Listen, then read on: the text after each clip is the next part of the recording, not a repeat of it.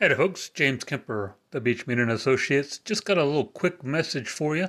I know yesterday we had Father's Day, and uh, that was a, a good time, I'm sure, shared by all. But there's one thing that a lot of folks may have forgotten or didn't even realize is that June was Mental Health Month. And this is one thing that we don't discuss enough. I mean, as I wrote earlier on, on my LinkedIn pages, we are inundated with emails, podcasts on fitness plans, diet plans, how to improve your career. Heck, I'm even guilty of that one. But nothing that really deals with mental health. It just seems to be one of those topics that people don't want to discuss too terribly much. And we continually see this, and we see that we're not measuring up.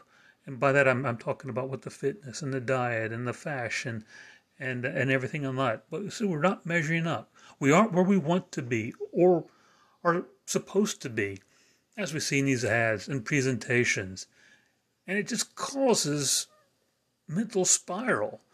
And take on the fact of what we've been dealing with with COVID and the quarantine and the lockdowns and everything you've been planning for 2020 and your five year plan, your six month plan, things are just not working out. And the more you see, you're just not measuring up.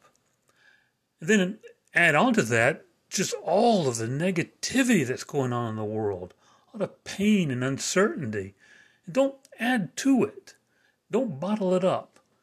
If there's one thing that really what you, you need to do is, like the stress, is find someone to talk to, even if it's just a banal starting point. We worry that we're going to bore people or that we're going to push them away or that we're going to look weak. We don't know how to really address it, but find a way to get it off your chest. So, for a moment, forget about the exercise, forget about the diet, forget about the career improvements, and focus on yourself.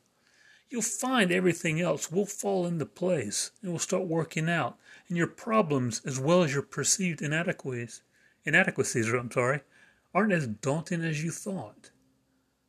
That's just my little note for the day. Talk to you soon.